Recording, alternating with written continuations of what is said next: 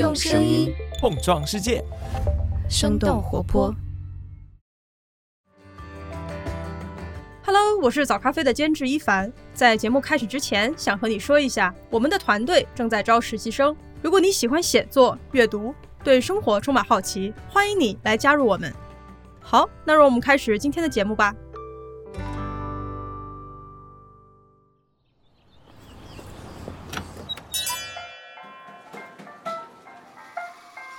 您的生动早咖啡好了，请慢用。嗨，早上好呀！今天是二零二二年的十月十七号，星期一。这里是生动早咖啡，我是来自生动活泼的梦一，几条商业科技轻解读，和你打开全新的一天。不知道你最近在社交媒体上有没有看到“三花淡奶”、“科技与狠活”这些令人迷惑的词儿？其实这些都是短视频网站上对于食品添加剂的调侃。而国内知名的调料品牌海天就陷入了添加剂的风波，股票价格大跌，市值蒸发四百亿人民币。而消费者们对于食品安全与健康的关注又迎来了新一波的高潮。类似的担忧其实并不仅仅是国内独有，欧美的消费者对于食品健康也一直很关注。最近几年，对于食品配料表的要求也是越来越高。很多人看到配料表当中有看不懂的化学成分就不买了。那么，消费者追求健康饮食有些什么样的趋势？欧美的食品行业又是如何来应对的呢？我们今天的清解读就与此相关。在这之前，我们先来关注几条简短的商业科技动态。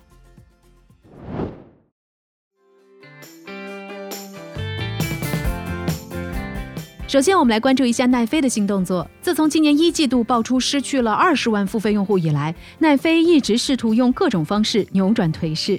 根据《华尔街日报》的报道，就在上个周四，奈飞方面表示，下个月将正式推出每月收取六点九九美元费用、含有广告的流媒体基本服务。这一服务提供的视频分辨率上限是七二零 P，并且不允许缓存内容。另外，每小时将会出现四到五分钟的广告。这个服务将会率先在美国、英国、日本和澳大利亚等十二个国家和地区推行。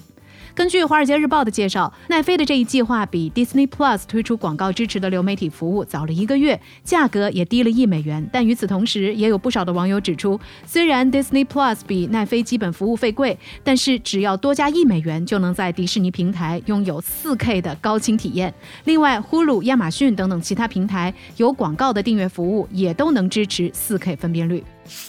接下来，我们看看媒体大亨默多克的最新动向。根据英国《卫报》十月十四号的消息，默多克正在考虑合并福克斯和新闻集团，重新组建自己在二零一三年拆分的传媒帝国。此前，新闻集团以出版业务为主，拥有《华尔街日报》、《泰晤士报》、《太阳报》等等极具影响力的媒体。福克斯则主要专注于以福克斯新闻频道为首的广播和有线电视。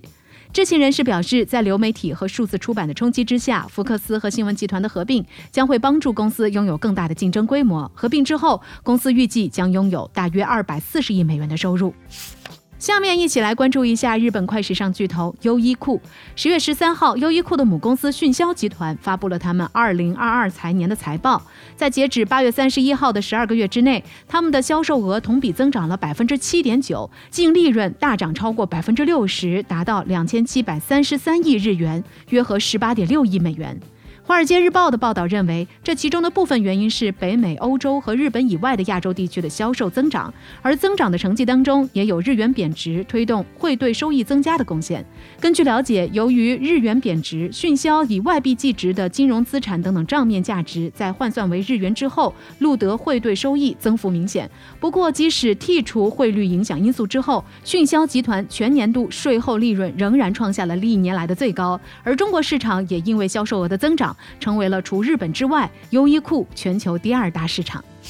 最后，我们来关注一下微信刷掌支付的消息。根据品玩十月十四号的报道，微信支付已经在深圳部分的商家接入刷掌支付设备进行测试，用户可以通过刷掌纹来支付订单。微信内也已经上线了微信刷掌支付小程序，这是在密码、指纹和刷脸支付之后，微信推出的又一个新支付方式。个人生物识别信息已经越来越广泛地应用于支付等等场景。亚马逊曾经在今年八月份的时候宣布，将会向六十五家新的商店推广掌纹识别系统 Amazon One。苹果也表示，将会在明年推出的 MR 头显当中，允许用户使用虹膜扫描功能来进行快速的支付。那以上就是值得你关注的几条商业科技动态，别走开，我们马上和你一起来聊聊食品添加剂惹出了什么争议，欧美的食品公司又是如何应对的。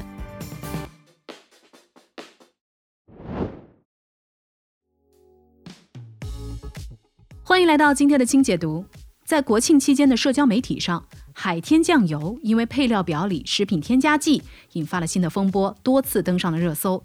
其实早在海天酱油事件发酵之前，社交媒体上就已经有很多关于食品添加剂的讨论了。最近两个月，在短视频网站上，有一位博主通过食品添加剂制作出了我们经常消费的各种食品，在很短的时间内就积累了接近九百万的粉丝。锅里面放两百克白砂糖，五十克。在他的视频当中，用各种人造的色素、香精和增稠剂，就能够制作出粘稠的蜂蜜、奶白色的骨汤、没有一粒芝麻的麻酱和不用酿造的酱油。短视频平台上关于合成食品内容的流行，也掀起了人们对于配料表的关注。有网友指责海天酱油在国内销售的产品含有添加剂，在日本销售的版本则不含。尽管海天味业回应表示，他们销往海外八十多个国家和地区的产品当中，既有包含食品添加剂的，也有不含的。但是海天的公关显然没有起到效果。经过国庆节假期的发酵，海天味业的股价在国庆节后开市首日大跌超过百分之九，连续三个交易日跌幅已经超过百分之十五，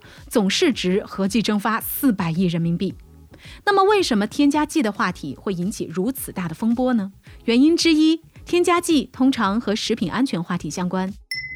三联生活周刊的报道表示，人们痛恨添加剂，因为它总是伴随着恶性食品安全事件的出现，比如零三年的大头奶粉、零四年的头发酱油、零五年的假鸡蛋、零六年的苏丹红、零八年的三聚氰胺奶等等。其实，这些被曝光出的食品安全问题，大多源于非法添加物，比如臭名昭著的三聚氰胺，并不是食品添加剂，而是化工添加用的原料；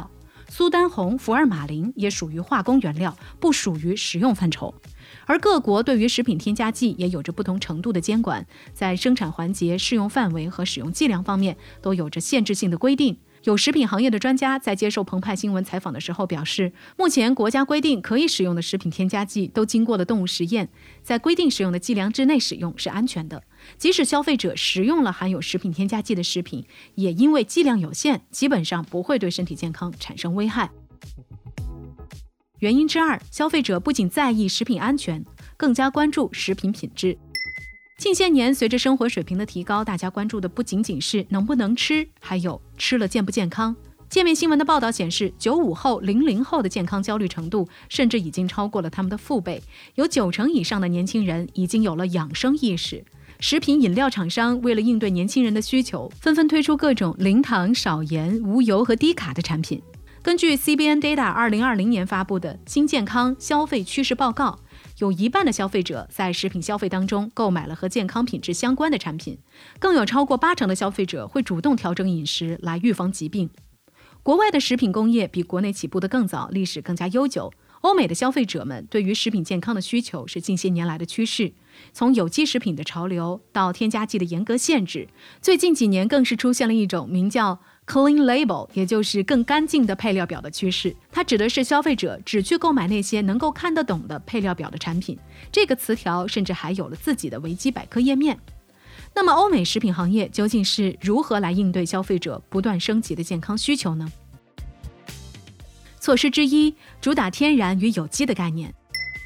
其实，欧美消费者对于食品健康的偏好并不是一成不变的。美国临床营养学杂志的一篇文章显示。在上世纪五十年代，发达国家的加工食品开始兴起，其中添加的防腐剂有助于延长食品的保质期，从而保证食品安全和营养。当年的消费者更喜欢这些经过工业加工过的食品，而现如今配料表上有了越来越多普通消费者看不懂的化学物质名称，消费者就更加喜欢那些号称天然的食品。一项覆盖三十二个国家和八万多名受访者的调查显示，有近四分之三的受访者认为天然和健康之间存在密切联系。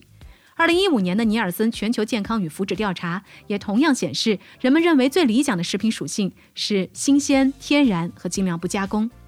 有机食品无疑是最符合现在消费者对于天然概念向往的食品品类。无论是美国的有机标签，还是国内的绿色食品，其中都不允许使用人造防腐剂、色素或者是香料，只有少数合成物质可以用于有机食品。根据 Statista 的市场研究数据，仅仅在美国，有机产品的市场规模已经从2005年的133亿美元增长到了去年的575亿美元。由此还涌现出了一批零售商，他们自己的标准比监管机构的要求更加严格。比如说，连锁超市 Whole Foods 就创建了自己的食品成分进入清单，含有反式脂肪、多种人工色素、香精、防腐剂和甜味剂的产品都不能在 Whole Foods 当中销售。根据 Business Insider 的报道，Whole Foods 以一百三十七亿美元的价格被出售给亚马逊的时候，大约百分之七十的收购成本来自于商誉，也就意味着亚马逊收购 Whole Foods 主要是出于它的品牌价值，也就是 Whole Foods 提供健康产品在消费者心中留下的正面印象。措施之二：健康食品的高端化与集中化。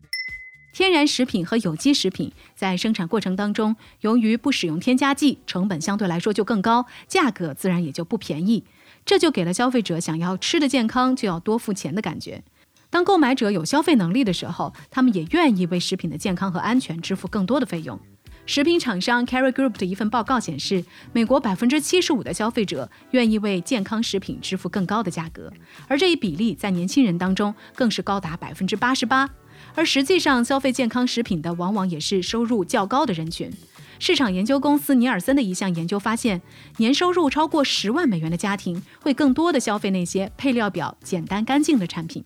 健康食品的高价格也吸引了那些传统的食品公司，比如在亚马逊网站上，一盒卡夫有机通心粉的售价是二十五美元，而同样是卡夫公司的普通版本售价还不到二十美元。根据《纽约时报》的报道，可口可乐、加吉、卡夫和马氏等等大型食品公司收购了美国大部分地区有机食品厂商。而仅仅在有机食品认证立法讨论的五年之间，大家熟悉的那家生产番茄酱的行业巨头亨氏就收购了十九个健康食品品牌。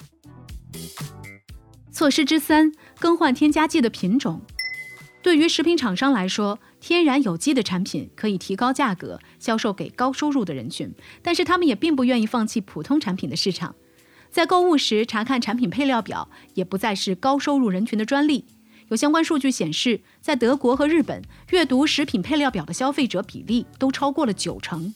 为此，很多食品厂商把配料表中那些难懂的添加剂换成了各种自然产品的提取物。比如，英国《卫报》的一篇报道里提到。香肠配料表中的迷迭香提取物给消费者一种天然健康的感觉，但实际上这是一种防腐剂，是二丁基羟基甲苯的替代成分。而在迷迭香提取物的制造过程当中，还要经过正己烷、乙醇和丙酮等等化学溶剂的萃取，和我们脑海中想象的绿色植物可并不相同。